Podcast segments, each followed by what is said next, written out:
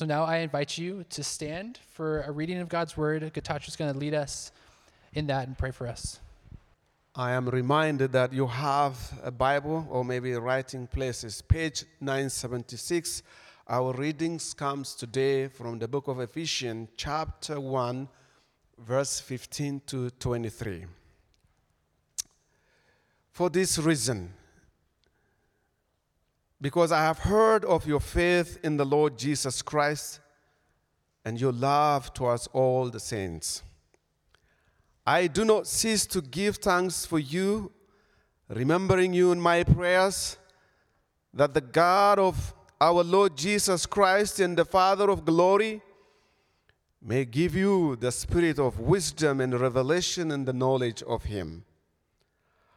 Having the eyes of your heart enlightened, and you may know what is the hope to which He has called you what are the riches of his glorious inheritance in the saints?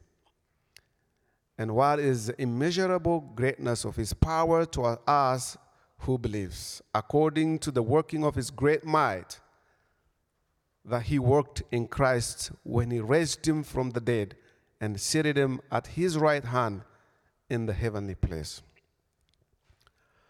Far above all rule and authority and power and dominion and above every name that is named, not only in this age, but also in the one to come. And he put all things under his feet and gave him as head over all things to the church, which is his body, the fullness of him who fills all in all. This is the word of the Lord. Let us pray while we are standing. I'm so sorry to keep you long. As an Anglican priest, that's what we do always when we read and pray. Can we pray? Everlasting Father, King of glory, through you, whom you have sent us, your Son, Jesus Christ, to die on the cross, so that we may know your immeasurable love, the unbroken covenant that you have entered with us with the blood of your Son, Jesus Christ. Today we are all standing here from all walks of life, from all nations, Lord. You called us together to worship you in this place, even to hear your word, Father. As Paul prayed for us this morning, I repeatedly pray, Father that you increase the love and the faith in you towards not only on us, but also to those who are in faith.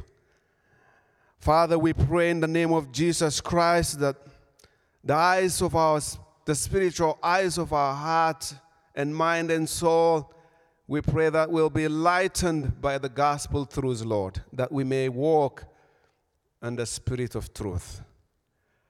As we come together to hear your word, your divine word, Father, Lord, we pray, Father, the words of your, our mouth and the meditation of our heart be acceptable to you, Lord, that you may go before us and watch over us. As we come together, we do not only pray for those who are here and don't know you, Father, we also pray for those who are unchurched, far away from your truths, far away from your kingdom. They will be called and come and be gathered and surrounded by the throne of your grace to worship you, to glorify you, to adore you.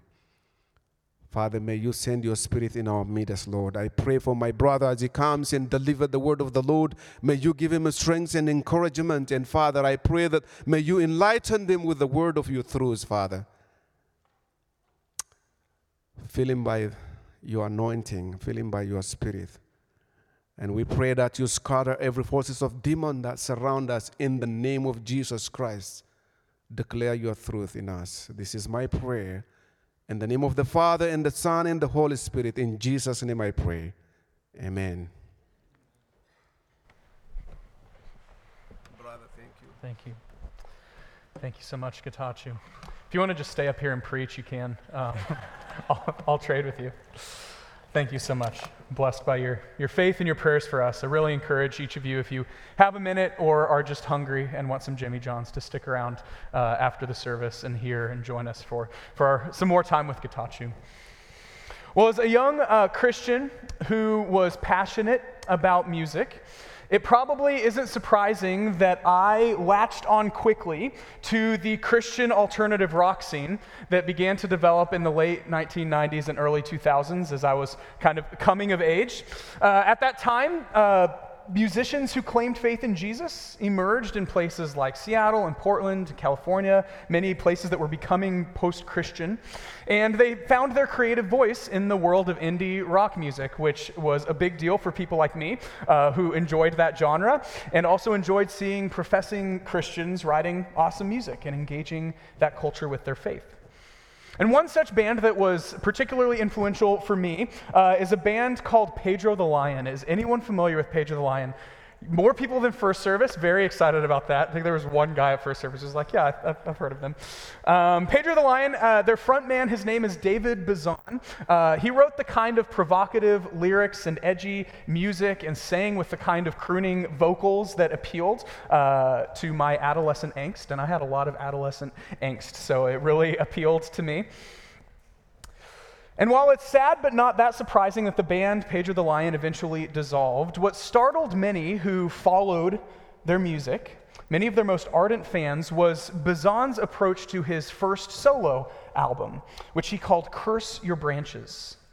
The album itself was strong musically and, and lyrically, but what people noticed was that the tone of the album clearly re- reflected a shift in his thinking and his faith in his worldview, something that he began discussing openly with the media around that time, that there was a shift in his worldview. The first song on the album is essentially an unraveling of the creation story in Genesis 1 and kind of his declaration that he's leaving behind the beliefs that he once held. Listen to a few of these lyrics. He says, Wait just a minute. You expect me to believe that all of this misbehaving came from one enchanted tree? And helpless to fight it, we should all be satisfied with this magical explanation for why the living die and why it's hard to be a decent human being. Later on, he says, I swung my tassel to the left side of my cap, knowing after graduation there would be no going back, and no congratulations for my faithful family, some of who are already fasting to intercede for me because it's hard to be a decent human being. I mean, the pure like edge and angst and sarcasm and questions are just dripping off of those lyrics. And they're given voice and feeling in the way that only music can give voice and feeling to ideas like that. And that same tone resounds throughout the rest of the album with this graduation metaphor being his image that he's leaving behind the faith that he once held dear. Another one of my absolute favorite musicians has been on a somewhat similar journey even more recently. His name is Dustin Kensrue, and he's the lead singer for a band called Thrice. Any Thrice people in here? Fewer. Okay, less service it was reversed. Very fascinating uh, to do. I should do a study or something on our musical interests. Um, really interesting. This band called Thrice, one of the most absolute significant bands in my life to this day. Um, their music moved me and still moves me because it had so much just raw emotion and this grungy metal sound and these profound lyrics about life and faith. I love their music. And Kensrue also served in a worship band in a church in Seattle where he wrote some of the most incredibly theologically rich and beautiful worship songs that have come out in the last decade. But when his church fell apart due, the, due to the devastating abuse of spiritual leaders, his trauma led him on a journey of rethinking and dismantling the beliefs that he once held about God, about Scripture, about the world. Led him on a journey of exploring new perspectives and ideas. Similar to David Bazan on Thrice's most recent album, the first song reflects this journey in Kensrue's life. Notice as I read these lyrics some of the similarities to the lyrics that we just read. He says, My first and foremost memory is staring up in wonder at the wall. It circumscribed the city, and they said that nothing beyond it dwelt at all. But I came to wonder if the stories all were true.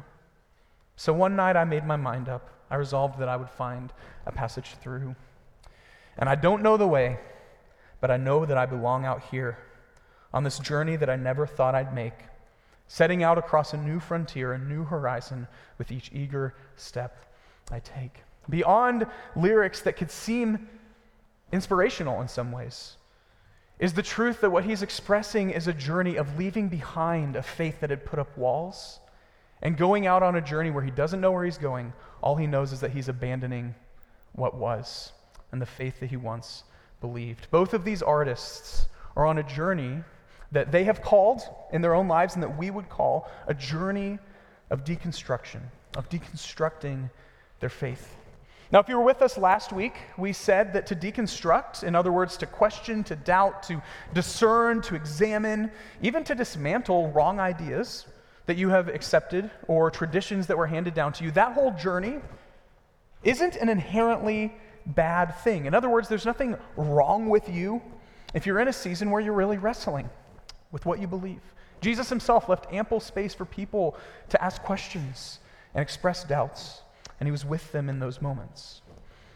But instead, we, we framed kind of the spiritual journey as kind of a natural journey of progression that, that all of us go on, whatever our background, that goes through three stages. We said stage one is construction, uh, where you're handed kind of the building blocks to build something. And then stage two is deconstruction, where you, you kind of question and discern and poke and prod those things. And then there's stage three of reconstruction, where you begin to build something better. And we said last week that we live in a world that has a lot of construction, a lot of both conservative and progressive ideals that are unquestionable, that are kind of black and white. We live in a world with a lot of that, and we live in a world with a lot of stage two of deconstruction, where people are kind of living, as Kensrue expressed, living saying, I, I don't know where I'm going, but I belong out here in the desert of deconstruction. I'm going to stay there stuck in a rut of question and doubting. We have a lot of both of those, but we have in a world with very little reconstruction. Here's what we mean by that it's become increasingly popular for uh, mediocre sports teams to go through a phase where they say they are rebuilding. Right? Have you ever heard a team say that we're in a rebuilding phase? The Royals have been saying that for a while now. When a team is rebuilding, what they do, in theory, is that they hold on to a few key pieces but then they trade away most of their valuable assets, right? And they do that so that they can free up cap space to spend. They stockpile draft picks so that they can start fresh with new talent. I have my own mediocre sports team I love. They're called the Phoenix Suns. They're very mediocre. And they recently went through this stretch of, of rebuilding. If you've ever had a team that reaches that point where they say they're rebuilding, what you hope for as a fan is that they have a plan, right? You hope they have a plan. That when they start getting rid of those good players you loved and dismantling the team, you better hope that they have a plan to build something better down the road. You better hope that they keep at least one star player to build around, like Devin Booker. You better hope they make good decisions with their top draft picks, like, I don't know, drafting Luka Doncic number one overall, just as an example. I'm not still bitter, but I'm kind of still bitter. In other words, they can say trust the process like Joel Embiid all they want. But for it to really be a season of rebuilding and not just a holding pattern, you hope that they are constructing the team on a solid foundation and have a plan to build something better in the future.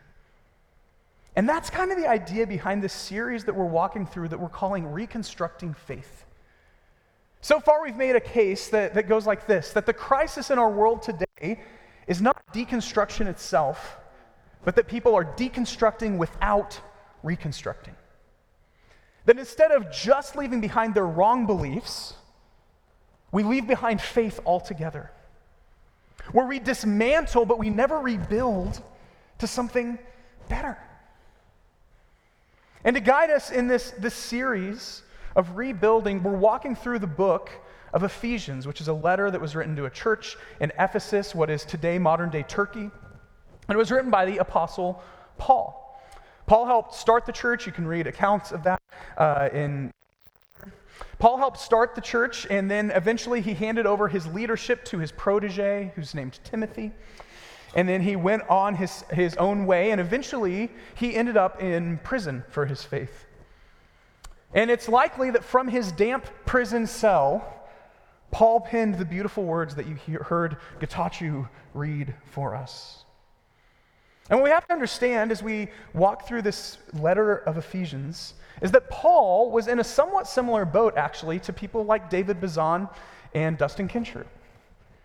He knew the journey of deconstruction well. He experienced all three stages of that journey. Because, like many in the years after Jesus died, Paul had constructed a framework of theological belief that went something like this Jesus could never be the Messiah. You heard Getachew share of people who believe Jesus can't be the Messiah. Paul believed God could never send a king who died. No category in his mind for a king who could die. It contradicts everything he knew about how to read scriptures and about his culture and the traditions. That's what he had constructed. And because he had constructed that framework, many of you know who know his story that he persecuted and killed Christians because he constructed that worldview. But then there's this moment where his deconstruction begins. You might know the story. He's walking along Damascus Road, and he has this remarkable encounter with the risen Jesus. He says, Why are you persecuting me? And everything changes for Paul from that moment on. But it doesn't exactly change at once, right? If you know the story, you know that he was kind of blind from three days from, from his vision. And so that's a lot of time when you can't see. It's a lot of time to think and rethink the stuff you've thought, to question things. So he did a little deconstructing and he left behind the faith of his past and began to read the scriptures differently. He began to see things in there that he never saw before that pointed to the idea that, yes, in fact, Jesus can be the Messiah.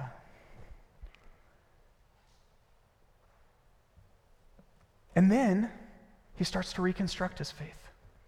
He doesn't do that by abandoning his Jewish heritage entirely, but he keeps the good while reinterpreting the rest in light of Jesus. And he shifts dramatically from thinking Jesus can't be the Messiah to believing that God's entire strategy for redemption in the world is through the Messiah Jesus. Isn't that such a radical transformation of belief? And when he writes to the Ephesians, he begins the letter with this foundation for his reconstruction process. Last week we looked at those first few verses, and what we saw was that reconstructing faith for Paul and for us has to begin and end in Christ. It has to begin and end in Christ. Because for Paul, anything that doesn't include Jesus is a distorted gospel. Anything that doesn't include Jesus is a distorted gospel. So we have to build the foundation of our faith on Christ, if we're going to begin rebuilding something sturdy or continue building on something solid in our lives, we have to start with Jesus and the better identity, the broader family, and the beautiful story that we have in Him when we're united to Him. That's what we looked at last week. That's the foundation for reconstruction. And this week, Paul continues with a prayer for the people at the church in Ephesus. He prays over them in the verses that we heard Getachew read. And who, who heard him read could not hear the, the magnificence and the compelling and beautifully written nature of that prayer. It's so remarkable. Whenever I'm in a season where I feel spiritually dry, I often return to the prayers of Paul because they're so rich and encouraging. And this is no different. Here's how he introduces the prayer in verse 15 of Ephesians 1. I invite you to join me in reading there. He says, For this reason, because I have heard your faith in the Lord Jesus and your love for all the saints, I do not cease to give thanks for you, remembering you in my prayers. Besides Paul's encouraging commitment to pray regularly for other people, what I want us to notice is that everything that Paul prays here is based on two things. First, everything he prays is based on all of the blessings that he praised God for in the first 18 verses. He starts off by saying, For this reason, because of all this stuff God has done for us, I, I pray these things for you. That's the first thing his prayer is based on. The second reality his prayer is based on is their already budding faith. He says, I have heard of your faith in the Lord Jesus and your love towards all the saints. In other words, I've heard great things about where your faith is. I've heard great things about the way you love other people. Somehow that's made it back to me in my prison cell. Think about that. So it's clear that their faith is already being constructed in a solid way. And because of that, Paul is going to pray that God would build on that foundation. Here's how he prays He says, I pray that the God of our Lord Jesus Christ, the Father of glory, may give you the spirit of wisdom and of revelation in the knowledge of Him, having the eyes of your hearts enlightened, that you may know what is the hope to which He has called you. What are the riches of His glorious inheritance in the saints? And what is the immeasurable greatness of His power toward us who believe?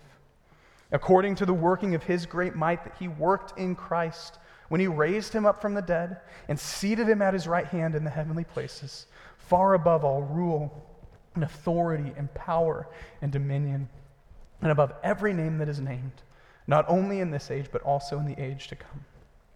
And he put all things under his feet and gave him his head over all things to the church, which is his body, the fullness of him who fills all in all. Amen. This prayer is another uh, long run on sentence. It's all one sentence, just like last week, continuing our theory that Paul would have failed freshman English, um, or it probably would be called freshman Greek. So he failed freshman Greek. and if we spent time in the first sentence last week unpacking the foundational realities for reconstructing faith, this week, Paul's prayer, I think, reveals to us two important postures that we need to embody if we are going to rebuild our faith well. Two important postures, and then he's going to give us one next step on that journey of reconstructing faith. So, two important postures that we need to assume if we're going to rebuild, and one next step. Here's the first posture. First posture we see in his prayer is what we could call humble curiosity. Humble curiosity. At the heart of Paul's prayer for the Ephesians is the hope that they would grow in knowledge and wisdom and understanding. He asks that God would enlighten their hearts. And just pause for a moment. This is remarkable, considering that Paul has already praised their faith, right? He's already said, I've heard great things about your faith. I've heard great things about the way you love people. Your faith is in a good place. And now, because of that, he says, I pray that you would know more. Understand even more than you already do. What I want us to notice this morning is the incredible humility that permeates this prayer. Paul has no category for a faith that has arrived at complete understanding. He has no category for a faith that already knows everything. Some of us need to be reminded of that. He has no category for a faith that has arrived at completely understanding and knowing everything there is to know. Instead, probably because of his own personal journey, he pleads that God would build on their faith by showing them more, by helping them understand more deeply the things they already partially believe.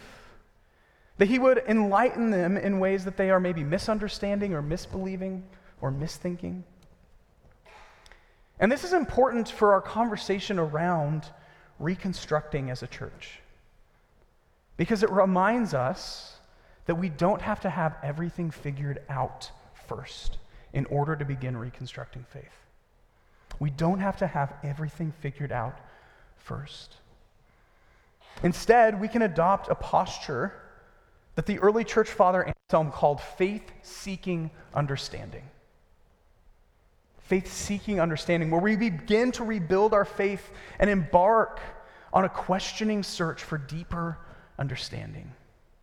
In other words, we become curious about our life and our faith. How often do you let yourself just become curious, like a child is curious about faith, about life? And it's a good thing to be curious like that because God meets us in our posture of curiosity. Martin Schleske is a German violin maker and theologian, which is just an awesome combination of things to be. and he wrote a book that I highly recommend called The Sound of Life's Unspeakable Beauty. And it's a way that he goes about reflecting on the way that faith is constructed through the lens of the way a violin is constructed. It's really, really fascinating. But he makes this comment in the book that has stuck with me ever since. Here's what he says Simple religious correctness cannot nourish our inner world. Let me read that again. Simple religious correctness cannot nourish our inner world. A truly relevant faith involves a loving search and a searching love.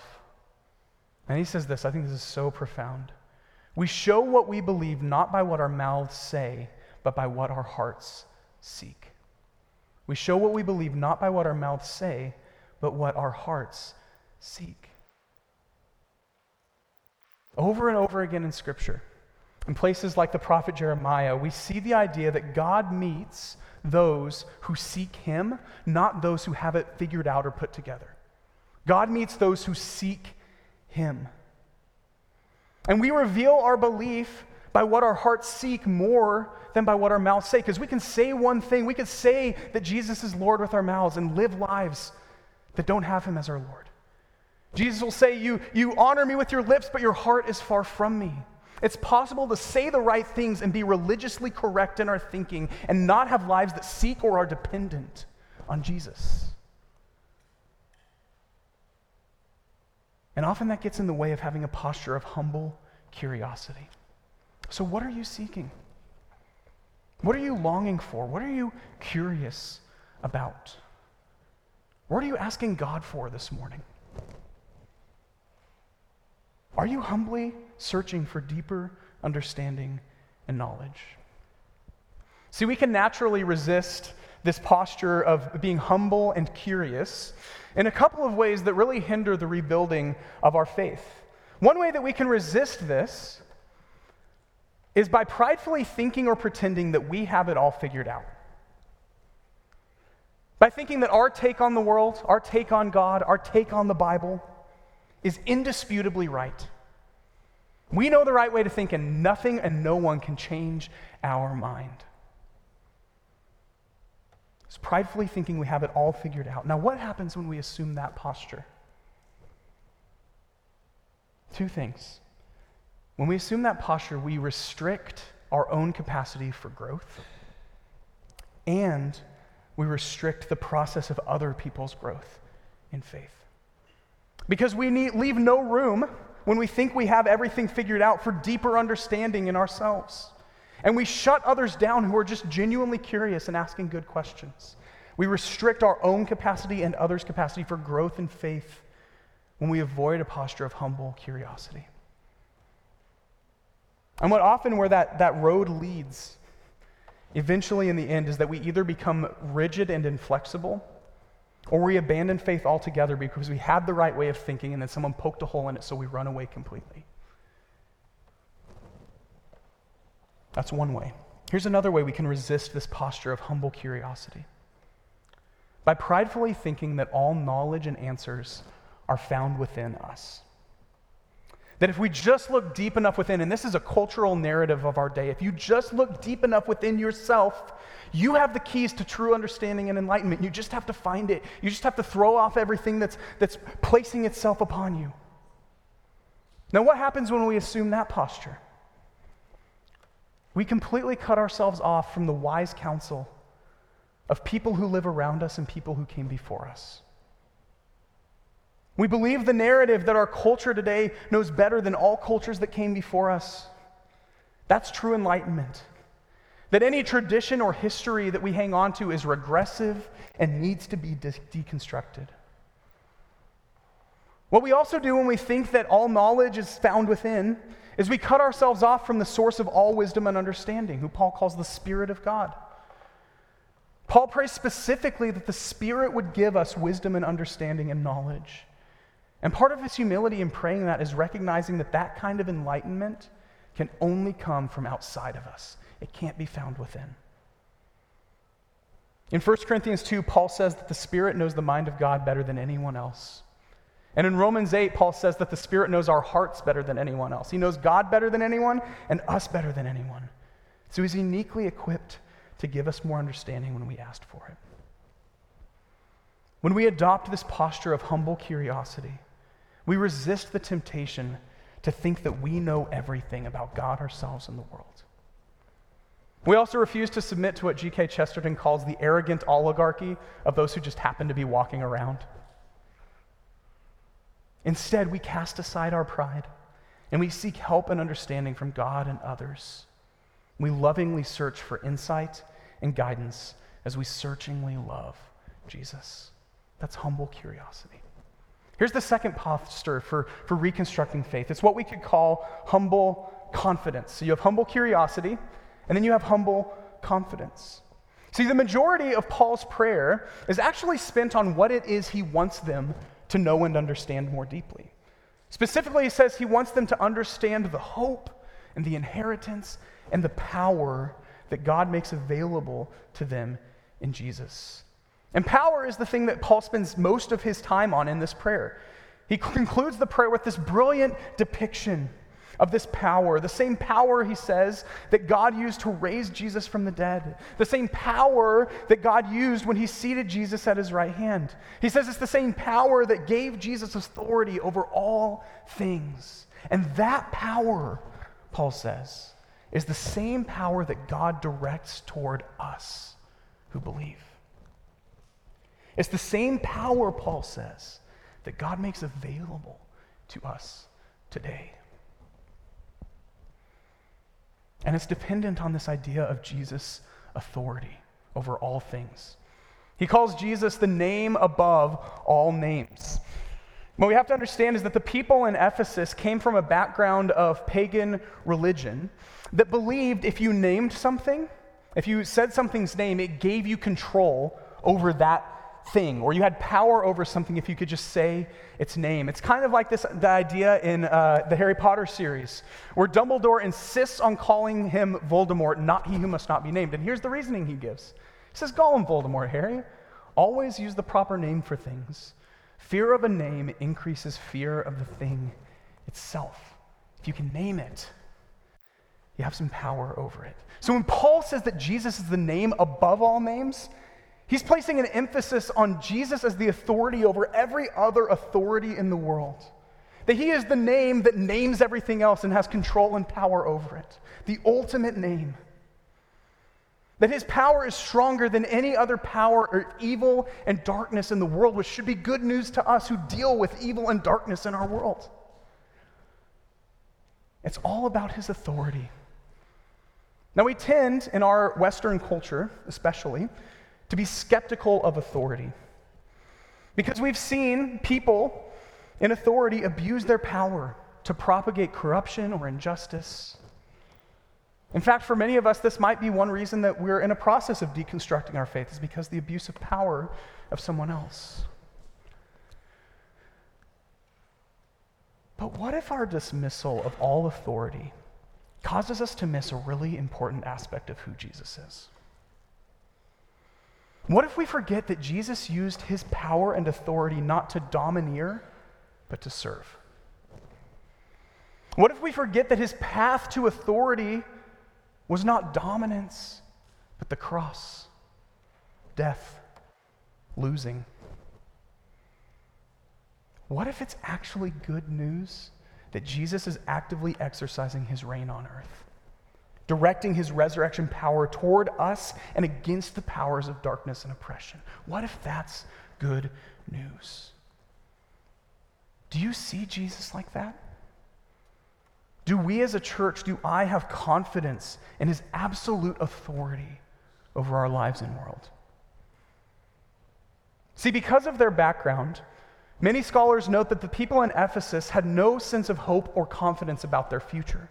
Because of the superstitious nature of their religion, they had no confidence about what the future was going to look like. And as they were reconstructing faith, it was actually welcome news to them to hear of Jesus' authority because it gave them assurance for the first time in their lives. because their future was secure by the resurrection of Jesus.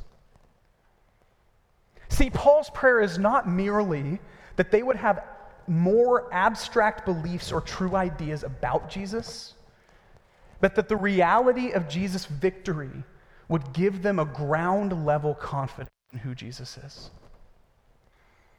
It's an idea of knowledge that is not just intellectual, but personal and experiential. He's asking that they would know God Himself more deeply and intimately. That they would actually not just know about or hear about, but experience His power in the deepest recesses of their souls and bodies, not just their head. He's asking that those blessings of God that He celebrated at the beginning of chapter 1 would be impressed deeply on their hearts, so that it would become this settled conviction that gave them confidence. But not confidence that would be wielded arrogantly over others, like some of us are in the habit of doing, but a confidence that would be sought and experienced with deep humility and childlike wonder. If we pair this posture of humble curiosity for deeper understanding with humble confidence in God's power in and over our lives, I think we'll be well on our way to reconstructing a faith that is beautiful and vibrant. So, in light of Paul's prayer, the next step in assuming this kind of posture on our spiritual journey is clear ask for more. Ask for more. That's the next step on the journey of reconstructing faith. I want you to reflect a minute. Wherever you are in your spiritual journey, are you asking God to reveal more of who He is, or are you trying to figure it out on your own and fit Him in?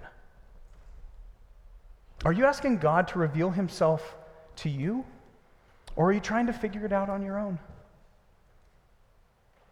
When you read Scripture, are you asking Him to show you what He's saying, or are you just coming from an approach that's just looking for cracks? What would it look like if you sought God more regularly in prayer and asked Him to give you a deeper understanding? In humility, saying, I don't understand you. If you asked Him to give you a deeper intimacy with Him, if you asked for a, a greater experience of His power in your life, what if we prayed like that? And what if we prayed like that consistently over others, the way Paul models for us here? And what if, what if we had a confident expectation that God would meet us when we asked for more? What if we expected God? I've noticed in my own life that the way that I pray often reveals how I, how I view who God is and how I view the way He works in the world. It reveals my sense of his authority and power. Often my, my prayers are timid and weak, and they reflect to me that I don't have great belief that he will meet me. What if we prayed with that kind of confidence? If you want to con- continue your journey of reconstructing faith, this journey that begins and ends in Jesus, ask for more.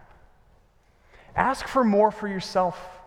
Ask for more for your friends. Ask for more for your family. Ask for more for those who are sitting in the pews next to you, even if you don't know their name. Ask for more.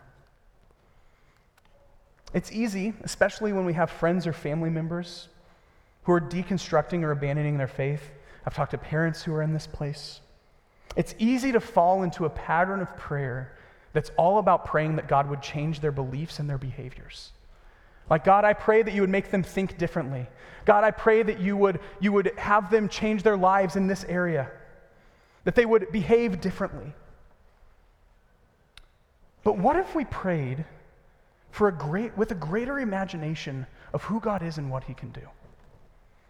What if, when we had people who in our lives who were in that place, that we prayed that the Spirit of God would give them wisdom and revelation and knowledge of Him? What if we prayed that He would enlighten their hearts and our own hearts in the process? What if we prayed, instead of God change their behavior, that they would experience the great power that raised Jesus from the dead in their own lives for themselves on the ground. Could you imagine if we prayed like that? A reconstructing church family asks for more for ourselves, for others, and not in an entitled way of asking for more, but in a humble, searching, yearning way. Not from a posture of arrogant self righteousness, but a posture of humble curiosity and confidence. If we assume those postures and ask for more together, I believe that God will meet us and continue building and rebuilding something remarkable in our lives. So let's do that together now. Father of glory, we pray now for ourselves, for those sitting next to us, for our friends and families, that you would give us the spirit of wisdom and revelation and the knowledge of you. We pray that you would enlighten the eyes of our hearts, that we would know, really know, the hope to which you've called us. We pray that you would enlighten the eyes of our hearts so that we would know, like really know, what are the riches of your glorious inheritance in the saints. And we pray that you would enlighten the eyes of our hearts that we would know, like actually experience the immeasurable greatness of your power towards us who believe, according to the working of your great might that you worked in Christ when you raised him from the dead and seated him at your right hand in the heavenly places, far above all rule and authority and power and dominion, and above every name that is named, not only in this age, but also in the one to come. Thank you for putting all things under his feet and giving him over all things to your church, which is his body, which is us. Thank you for filling your church with your presence, the same presence that fills everything. Pray this in the name of your Son, Jesus, by the power of his Spirit. Amen.